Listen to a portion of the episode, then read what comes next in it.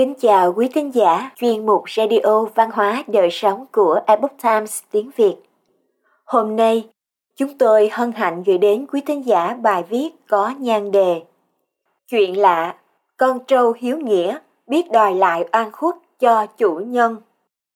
Bài do Tống Gia Tú thực hiện, Oanh Lê biên dịch. Mời quý vị cùng lắng nghe. Khuyển có lòng trung nghĩa, hổ có thể báo ân. Một con trâu cũng có thể phân biệt thiện ác, hiểu nhân luân ngũ thường. Con trâu có hiếu báo thù cho mẹ. Vào thời nhà Thanh, ở huyện Đức An, tỉnh Giang Tây, có một người nông dân tên gọi là Vương Giáp. Trong nhà ruộng vườn phì nhiêu, kiếm sống bằng công việc đồng án. Anh ta có một người bạn thân thiết tên là Lý Ất. Một hôm, hai người hẹn nhau cùng đi đến chợ phiên. Sau khi dạo một vòng quanh chợ, Lý ớt đột nhiên dừng lại trước hàng rào của một nhà bán trâu. Chỉ vào một con trâu rồi nói với Vương Giáp rằng Con trâu cái này đang có mang, Vương Huynh có thể bỏ ra một ít ngân lượng mua nó về. Ít lâu sau nó sẽ sinh ra nghé con. Huỳnh chỉ tìm một con trâu nhưng lại mua được hai con, thật là một món hời. Vương Giáp nghe thấy có lý, liền vui vẻ mua con trâu cái đang mang thai kia về nhà. Quả nhiên chưa đến ba tháng sau, con trâu cái sinh được một con nghé con. Vương Giáp rất vui mừng, con nghé con lớn lên từng ngày dưới sự chăm sóc và bảo vệ của trâu mẹ. Lại một năm nữa trôi qua, sừng trên đầu của nghé con đã dần dần nhú lên. Một lần, Lý ất tình cờ đến nhà Vương Giáp chơi, trông thấy trâu mẹ và nghé con đang ở trong chuồng. Anh ta cảm thấy chủ ý của mình thật có ích. Trong lòng thầm cảm thấy đắc ý. Ngoài ra, anh ta lại còn nảy ra một chủ ý mới. Lý ớt nói với Vương Giáp rằng, con trâu cái này nhà huynh sẽ được một con trâu đực. Giá của con nghé con này đã có thể tương đương với giá trị của trâu mẹ rồi. Con trâu cái này nay đã già, không còn đủ sức để cày ruộng nữa nuôi nó chỉ thêm tốn kém. Chi bằng giết nó rồi đem thịt đi bán, vừa có thể tiết kiệm tiền mua thức ăn cho nó, lại vừa có thể tiết kiệm được tiền từ việc bán thịt của nó. Con trâu đực con này đã có thể thay trâu mẹ làm việc, thật là một công đôi việc. Phương Giáp cho rằng Lý Ất có đầu óc kinh doanh, do đó liền làm theo lời anh ta. Sau khi làm thịt trâu mẹ thì đem đi luộc chín sau đó đem thịt ra góc phố bán. Tiền bán thịt trâu đúng bằng số bạc lúc đầu đã bỏ ra để mua nó. Vương Giáp và Lý Ất càng cảm thấy đây là một việc làm có lời. Nghĩ con từ sau khi mất mẹ thì rất buồn bã. Mỗi khi trông thấy Lý Ất đi ngang qua, nó đều nhìn anh ta với cặp mắt căm phẫn. Một ngày, Nghĩ con đang uống nước bên dòng suối thì nhìn thấy Lý ớt lúc này tình cờ đi ngang qua. Nó điên cuồng lao đến, dùng cặp sừng nhọn hoắt của nó hút vào Lý ớt, đẩy anh ta ngã xuống đất, lại dùng sừng hút thẳng vào bụng anh ta. Cuối cùng, Lý ớt chết bởi vết thương ở bụng. Con trai của Lý ớt kiện vương giáp lên quan phủ, nhà họ Vương vì phải ứng phó với vụ kiện mà ruộng vườn cũng trở nên hoang phế. Còn nghĩ con thầy mẹ báo thù, thì được dân làng gọi là trâu có hiếu. Năm Khang Hy thứ 23, học giả Ngọc Tiều Tử sau khi nghe kể về câu chuyện này thì cảm thán mà rằng lễ ngũ thường là do thượng thiên ban tặng cho loài người trong các sách cổ đều có ghi chép về nghĩa khuyến ngăn địch nghĩa hổ báo ân, con lừa tình nghĩa dũng cảm.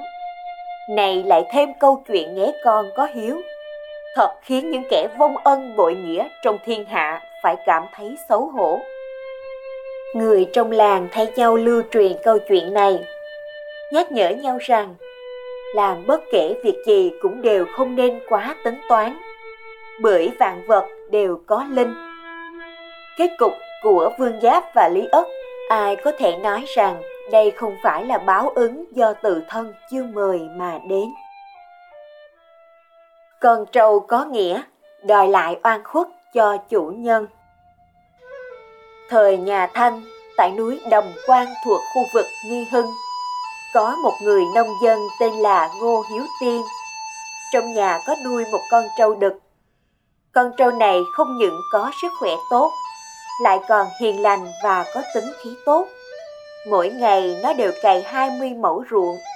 Mặc dù làm việc vất vả đến mức đói lả, nhưng nó tuyệt đối không bao giờ ăn mạ non trong ruộng. Nhà ai có được con trâu như vậy đều sẽ xem nó là báu vật. Ngô Hiếu Tiên cũng rất xem trọng con trâu này. Ông bảo đứa con trai 13 tuổi của mình là Ngô Hiên Niên chăn thả trâu. Một ngày nọ, Ngô Hy Niên trong lúc đang cho trâu ăn cỏ bên dòng nước, thì đột nhiên một con hổ từ rừng cây phía sau chạy ra, muốn tấn công Ngô Hy Niên để ăn thịt. Bất ngờ con trâu nhẹ nhàng xoay người. Nó hướng sừng về phía con hổ, vừa từ từ hướng về phía trước, vừa ung dung tiếp tục cúi đầu ăn cỏ. Ngô Hy Niên vừa nhìn thấy con hổ thì sợ khiếp vía.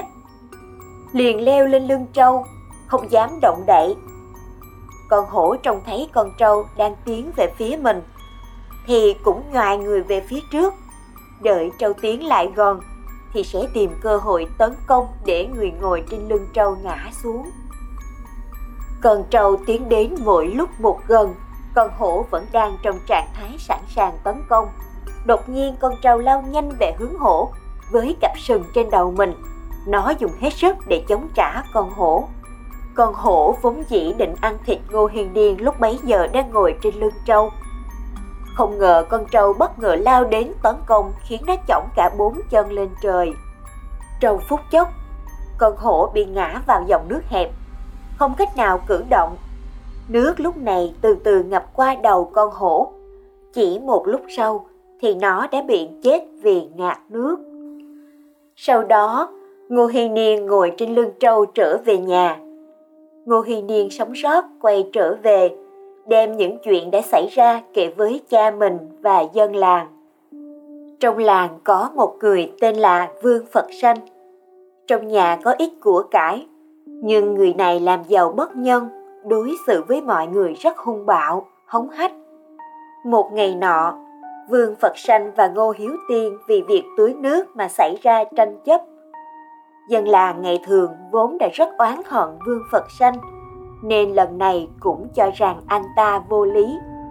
Do đó mọi người đều bên vực Ngô Hiếu Tiên.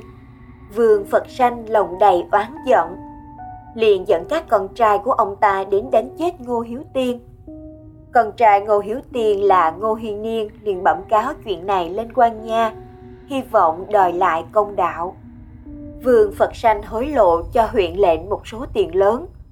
Huyện lệnh không phân phải trái, xử phạt Ngô Hy Niên. Kết quả, cậu bị đánh chết ngay tại công đường.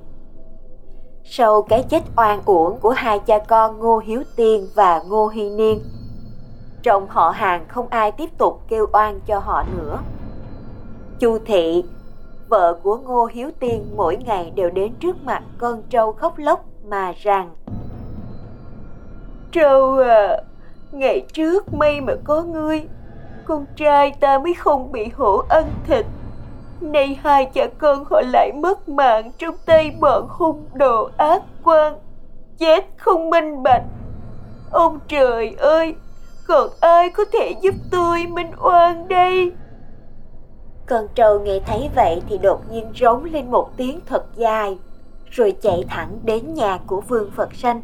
Đến nơi, nó liền xông vào phòng khách nhà họ. Bà già con Vương Phật Sanh lúc này đang tiếp đại khách. Con trâu trực tiếp lao thẳng vào Vương Phật Sanh. Hắn ta chưa kịp phản ứng gì thì đã bị đâm chết. Tiếp đến, con trâu lại đâm chết hai người con trai của hắn ta. Những người khách đang ăn cơm trông thấy vậy thì sợ hãi, liền cầm một cây gậy cán dài đánh lại con trâu, nhưng không ai thắng được nó. Có người lập tức chạy đi báo cho huyện lệnh, không ngờ huyện lệnh vừa hay tin thì sợ hãi quá mà lăn đùng ra chết. Câu chuyện này về sau được lan truyền rộng rãi.